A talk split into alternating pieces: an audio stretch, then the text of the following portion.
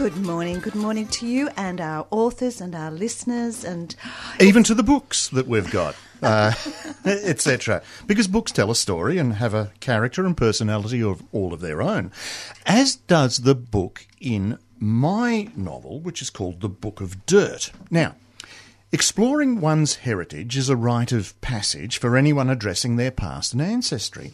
For Bram Presser, it means delving into his Jewish faith, its traditions, and necessarily the Holocaust. So, Bram, welcome to 3CR. Well, thanks for having me. Now, The Book of Dirt is the title of what is part autobiography and part imaginative narrative. There would have been an inordinate number of difficulties in, in tracing your past in some ways. Yeah, look, the reason it, the book ended up the way it did was uh, purely practical. At the beginning, I set out to find the stories of my grandparents. My grandparents were Holocaust survivors who could not um, bring themselves to tell their stories, um, who were essentially traumatized into silence. Um, and after they died, I really wanted to know them. These were people I was very close with and that I loved greatly. But it became apparent quite early in the piece that there just were no they they had comprehensively erased their past right? So there, there really weren't records to be found. And so i began to explore them as people through fiction. Um, and you know, I from what I knew of them, the little the little scraps that I heard um, from various family members or people who knew them um, about their lives before they came to Australia, and uh, yeah, so I, I, was kind of involved in that kind of fictional uh, getting to know them uh, when quite strangely, a number of of um, records, photos, um, people who kind of surfaced, um, all uh, appeared and were able to uh, further my quest uh, to find the truth, so to speak. Well, the truth is masked by the fact that okay, grandparents and people that have gone through the trauma wouldn't want to tell, and no. how can you tell to somebody who's never been through it? Is is one thing. And on the flip side, how can you uh, so how, how, how can I sit my grandparents down and say, relive your trauma for me? Yes. You know? There are lost records um, and hidden stories, inaccurate accounts. Mm-hmm. So it's almost impossible to know the truth. Well, it is. Uh, it's, it's, it's, it's possible, I suppose, to get something that uh, is close to the truth. Um, we, we do have, uh, I did find along the way uh, documents records photos, which probably speak more, to, and there a lot of them are included in the book um, that that speak more to, and I use this in inverted commas, you know, the truth than say the stories I would hear that I hearsay. And that sort of underpins this novel anyway. Uh, that whole notion of what is the truth. Yes, absolutely. And so let's get on to some of these stories. You have your great grandmother, Františka Rubikova, and I rolled the R, my apologies, Rubikova. Rubichkova. R- yeah. Rubichkova, your great grandmother, who was a Gentile. Yes. So she uh, converted uh, to Judaism to marry my great grandfather. Uh, he repaid her sacrifice by being a drunken gambler who ruined the family, essentially. Uh, and she then, when the Nazis uh, occupied uh, Czechoslovakia, she found herself in a very strange situation. To the Nazis, she was not Jewish. Her because it was by blood. It didn't matter if you converted. You could have been the most devout convert. Anything to the Nazis, you were not Jewish. Um, her two, her four children uh, were half Jewish, Mischling, and uh, her husband obviously was Jewish, and so yeah, she she was in this weird situation where the family was literally split in half. Well, what happened to her two oldest so daughters? the two eldest daughters. So the rule was that if you were above the age of fourteen, you were taken to you were deported to concentration camps. If you were under fourteen, you were you stayed in Prague as a Mischling. So the two eldest daughters, my grandmother was the oldest of them, uh, went to went to Theresienstadt and onwards to other camps afterwards um, with my great grandfather. And the two younger daughters uh, stayed in Prague with my great grandmother. But living with the knowledge, Františka, living with the knowledge that those girls would be eventually taken away from. Yes, I mean it was it, you know it was uh, what a sort of Damocles kind of thing. You know, you, you just she was firstly trying to do whatever she could to make sure that her eldest daughters had supplies enough to survive, whilst also knowing she's living on borrowed time with the younger ones. And the courage, because she does, in fact, confront the authorities to try yes. and get supplies through, including the ring. So exactly. So she uh, basically, and I found this out. I did a road trip with my cousin, who was the youngest sister, the youngest of the four daughters' son. Um, I did a road trip with him from Prague to Auschwitz, which is also it's in the book. But uh, in in our conversation, he said, "Oh, did you know that um, Františka visited the two eldest girls?" In Theresienstadt, in the Czech concentration camp, and I was blown away by that, obviously.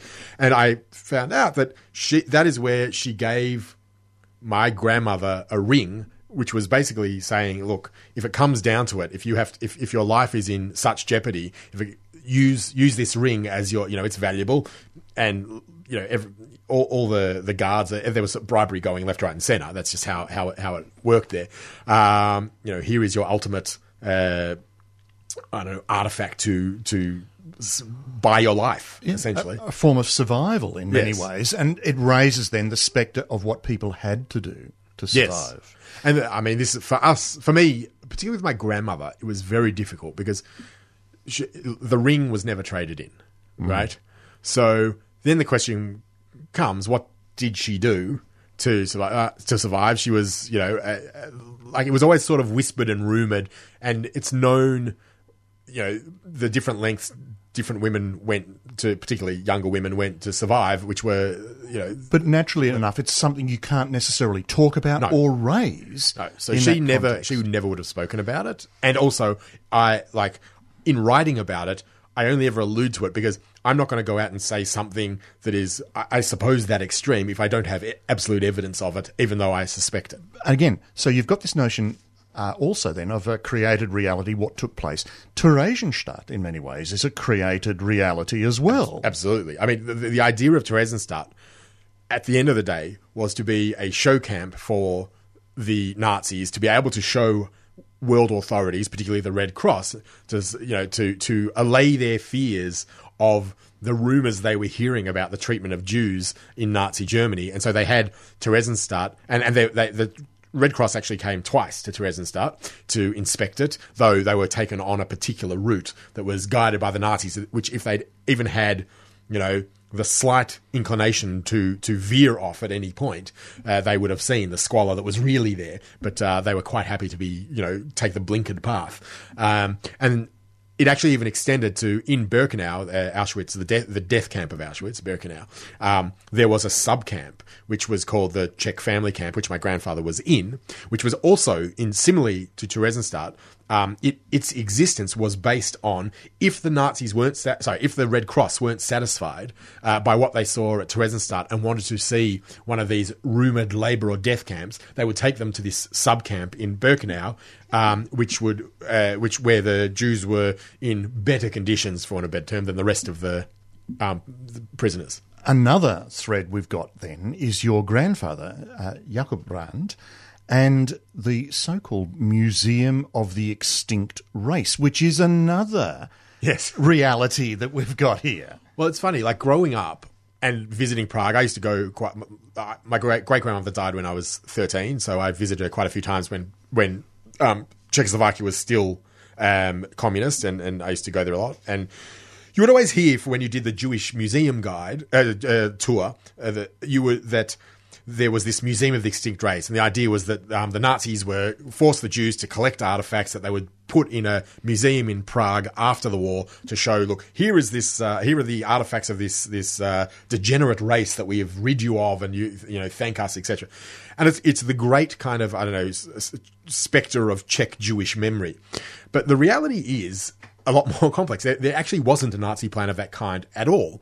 Um, the reality is that there were that, that the Jewish museum workers in Prague realized quite early what the Nazis had planned, that they were there to wipe out the Jews. So they convinced the Nazi authorities in Prague to ship all of the artifacts from all of the occupied lands in all of these small satellite communities that were being wiped out, ship all their artifacts to uh, Prague, where the Jewish Museum would sort it and they would uh, save it for for after the war, irrespective of what the outcome was. The Museum of the Extinct Race, I say. This is it. A phoenix? Yes. After the war, everyone was searching for meaning. Why? How? And here in Prague particularly. What to make of this great collection of books, of artifacts, of treasures stored in our synagogues? Why would the Nazis do such a thing? They allowed a functioning Jewish museum to stay open under their watch. It simply did not make sense, unless there was a greater purpose.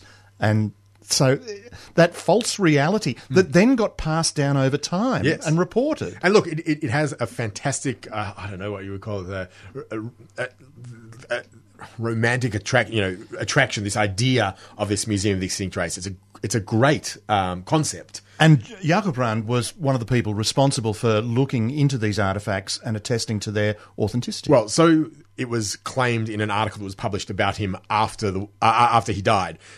What I found out was what he actually was involved in was a group called the Talmud Commando, which was a group of scholars who were selected from within Theresienstadt to sort through books that had been um, stolen from around the occupied lands, not for use in a museum, but a to sell to a, the Ameri- to American collectors to help fund the war effort, and b for a representative library that was being set up so Nazi scholars could learn from the sources about Jewish thought. and this gets us to uh, the uh, eponymous title, uh, The Book of Dirt. And there's a story involved Yes. in this, if you can contain it and encapsulate it, because it goes into Jewish tradition and mythology as well. Yeah. So look, my my thing with with the book from a very early stage was. Um, I, I knew that none of the people in the Talmud Commando, only about five of them survived the war. Uh, none of them spoke about it. None of them spoke to each other. And I, it always really just fascinated me why they wouldn't talk. What was it that they could have found or done that that that relegated them to silence? And so I came up with this idea that in amongst the books, my grandfather came across a tattered Siddur, a prayer book, um, which when he opened it, it had been hollowed out. It had a small pile of dirt, and that it might have been the heart of the Golem of Prague, the famous. Now, uh, you're going to have to myth. explain the golem. Right. So the the, the, the, the the myth of the Golem of Prague is that it, there was a, a great rabbi called the Maharal, Rabbi Judah Loew, um, in the 1600s, and he created a man from dirt. Um, using uh, incantations and mystical texts and what have you. Um, and this man of dirt, the golem, uh, was, uh, depending on which version of the legend you subscribe to, his kind of manservant who just helped around the house, but also uh, kind of went a bit awry. Um, the, the more, uh, I suppose, the one that a lot of people really like to, to to to cling to is that it was this great defender of the Jewish people, and at a time when things were really bad for the Jews, and he, uh, the Golem, basically saved the Jews from uh, some sort of, uh, uh, you know a pogrom or something of that sort.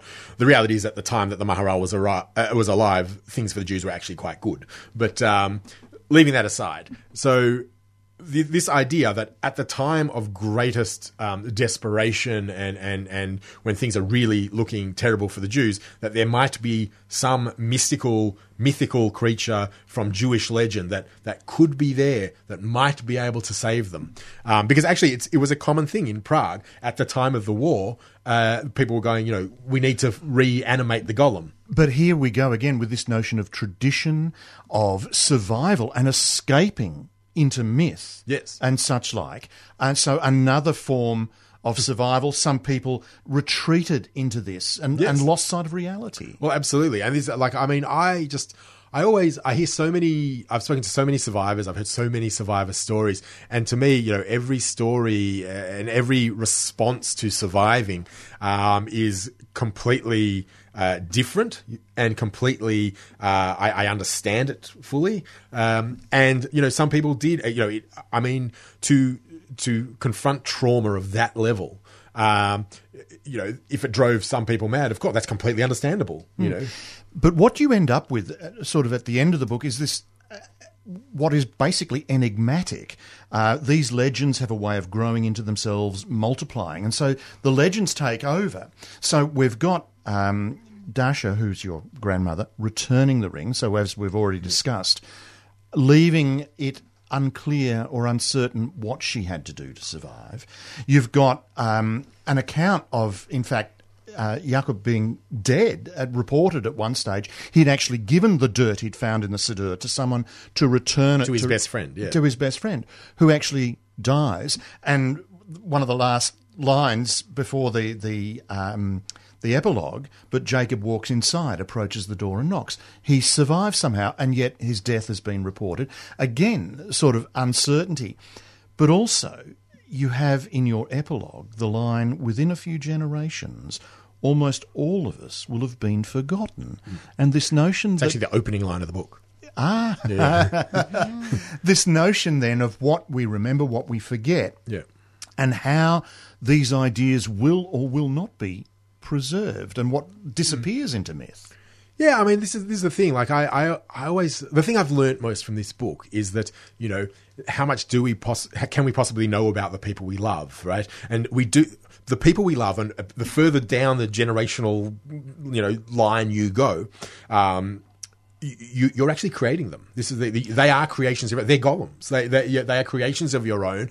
Um, the the resemblance to reality is only you know it might only be slight, right? And how indelible then is the past?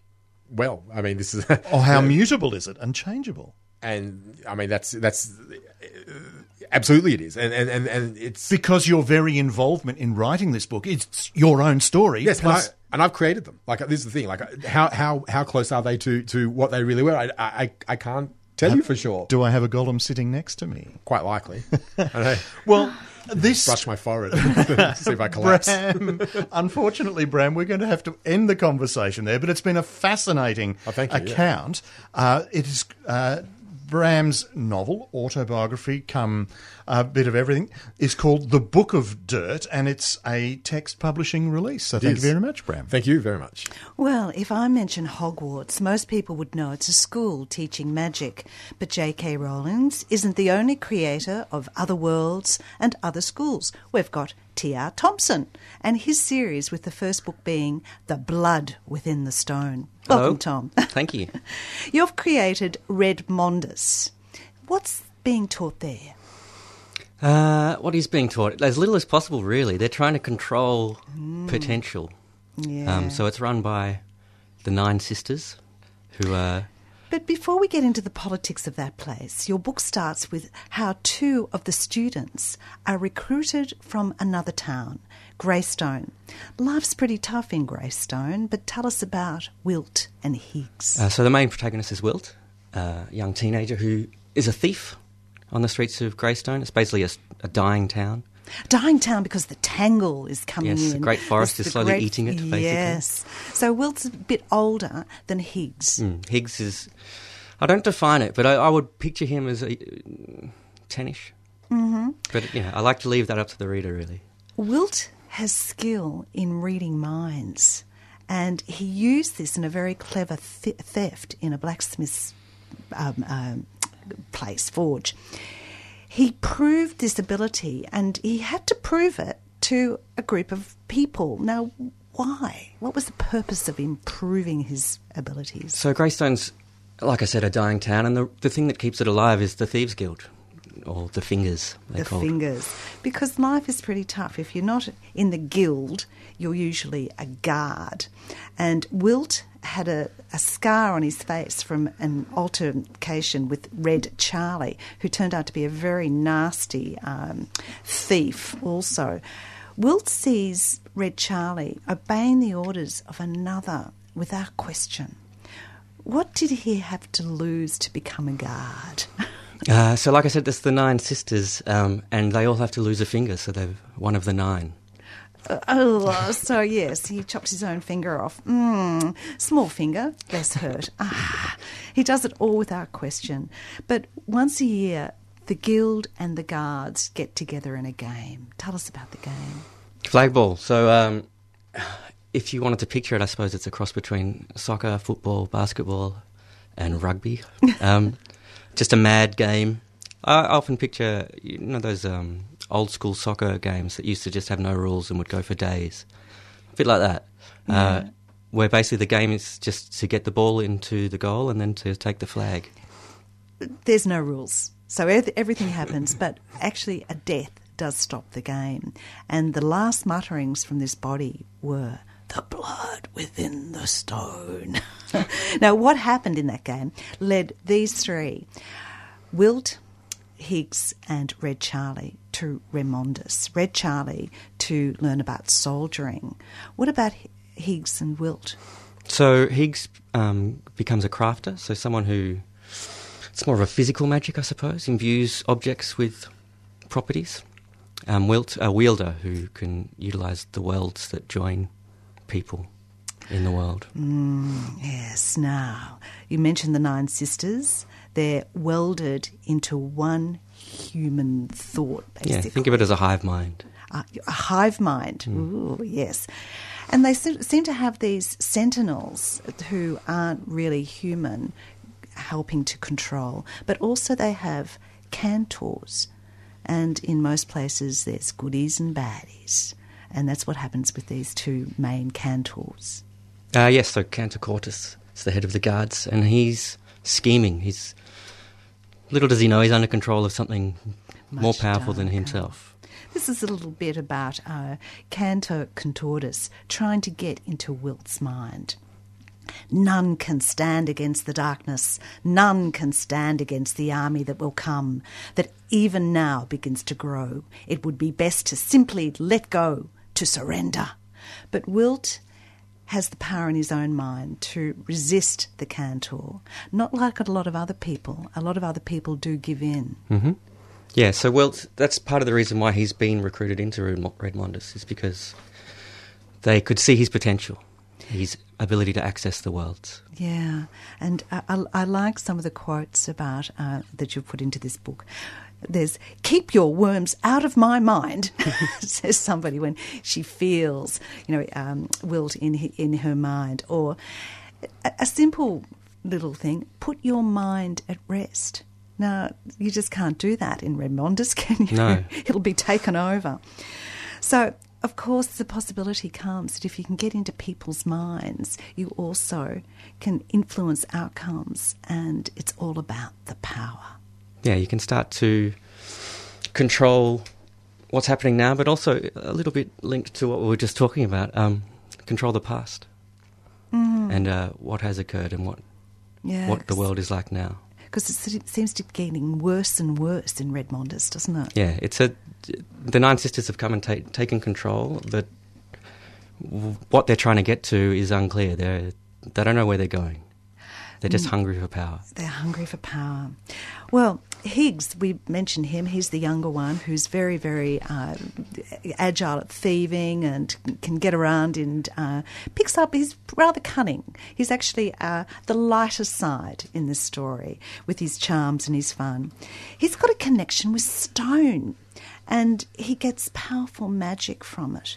He's got a Sue stone that burns hot if you're not telling the truth, a moonsta- moon steel blade knife, and a heartstone. What's a heartstone? Hmm, it's a trap he falls into from a, a fellow crafter who uh, takes a liking to him. Heather is her name, uh, and it's it's a necklace that you put on. You link the two stones, and from that moment, she can tell wherever he is. Mm, yeah, so a little romantic interest. I don't know how romantic a trap like that is, but yes. she thought it was. I well, that's what how I read it. So uh, even Wilt has a slight romantic interest. Is it a romantic interest in Damie? uh, it's yeah, I think so. Um, Damie's a guard. Yeah, and and uh, how we know this is she's only got nine fingers. Yes, and she helps to train Wilt as they as they go to yes, Redmond. but can she be trusted if she's a guard? I think so. She's the, the guards are not all bad. Oh. There's, there's a there's a the the uh, the team of Cantor Cordis are the, are the bad ones, but there's Cantor Rexley is also looking after the, the other side. By the end of this book, there didn't seem to be too many guards alive. Mm. A lot of them a lot of death and mayhem in here. But um, uh, uh, Damie, who is has, as um, Tom said, helped to train um, Wilt, she knows that Wilt's head has been turned by the beauty of the sisters with their long red hair. Look, um, in in here, you know, we don't get much of a description of the um, of Redmondus apart from the Great Hall of Viewing.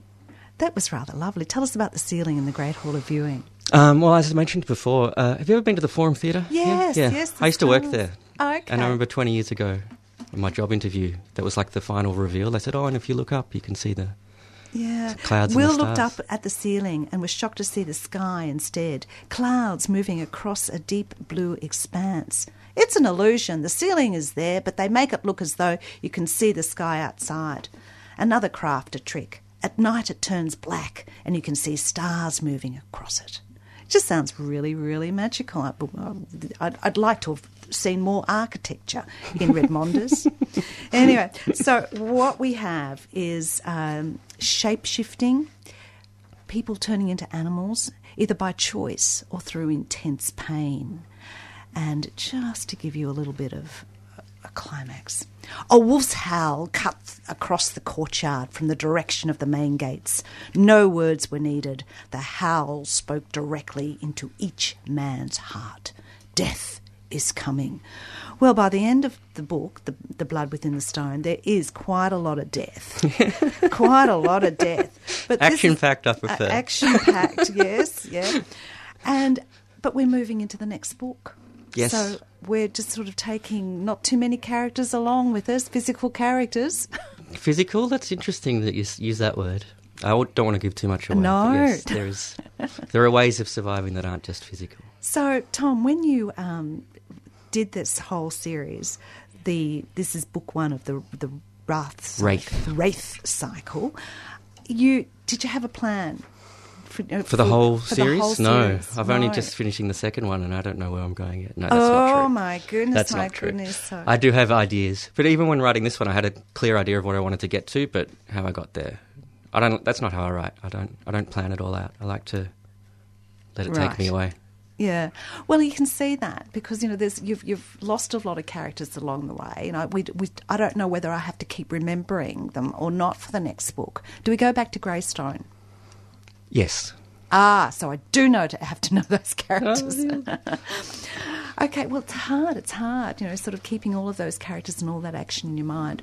I, I really did like the um, the writing about the game. I thought that was really, really a lot of fun. You, as you said, I think you could visualise that in your own mind. Thank you. Okay, so I've been talking with um, T.R. Thompson about his book, The Blood Within the Stone. And I was talking to uh, Bram Presser about the Book of Dirt. But it does raise questions about how much license one has to create something. More so in Bram's case, because you're you're delving into the so-called truth, and as opposed to something that's fictional and uh, imaginative. What license does one have with the truth? Well, the sources can only take you so far. There's, particularly when you're when you're trying to find the story, uh, stories of people, uh, particularly pe- people you love, and the records just aren't there. Um, I, I think this is actually why I very consciously called it a novel. Um, I think that was to me that was very important that that no, no one that, that no one was under any illusion that I was claiming this to be the definitive truth in inverted commas of their experience. But then again, uh, planning. Yeah. And so you you've got you're planning with the truth and planning with a fantasy. But uh, I have to say, at all of in the fictional parts of the, the reimaginings, for want of a better term, of the of the of their stories, I act, most of them are based on anecdotes that I was told. So they're not. I didn't actually make this story up. Um, other than the, the, the clear magical realist elements, um, the the rest of it, yeah. Well, I haven't, I haven't even touched on that because you have stories that are then interwoven into this. But we just didn't have time to look at it. Yeah, well, Other I'm hoping, those. Tom, you made all yours up because I don't Yeah. want any of that. There's that, there's through that great line that um, you know it might not be factual, but it can still be true. Yes, I think that, and that, also that's the thing. Like in writing the fictional stories of my grandparents, I actually felt I got to a more essential truth of them than I would have by just following the records. Yeah. Well, Jan, I think uh, that perhaps takes us out for another week. Fantasy reality. We're going to return to the reality beyond the studio. We will too. We'll see Well, you all thank- next week. Thank you all for listening. You've been listening to a 3CR podcast produced in the studios of independent community radio station 3CR in Melbourne, Australia. For more information, go to allthews.3cr.org.au.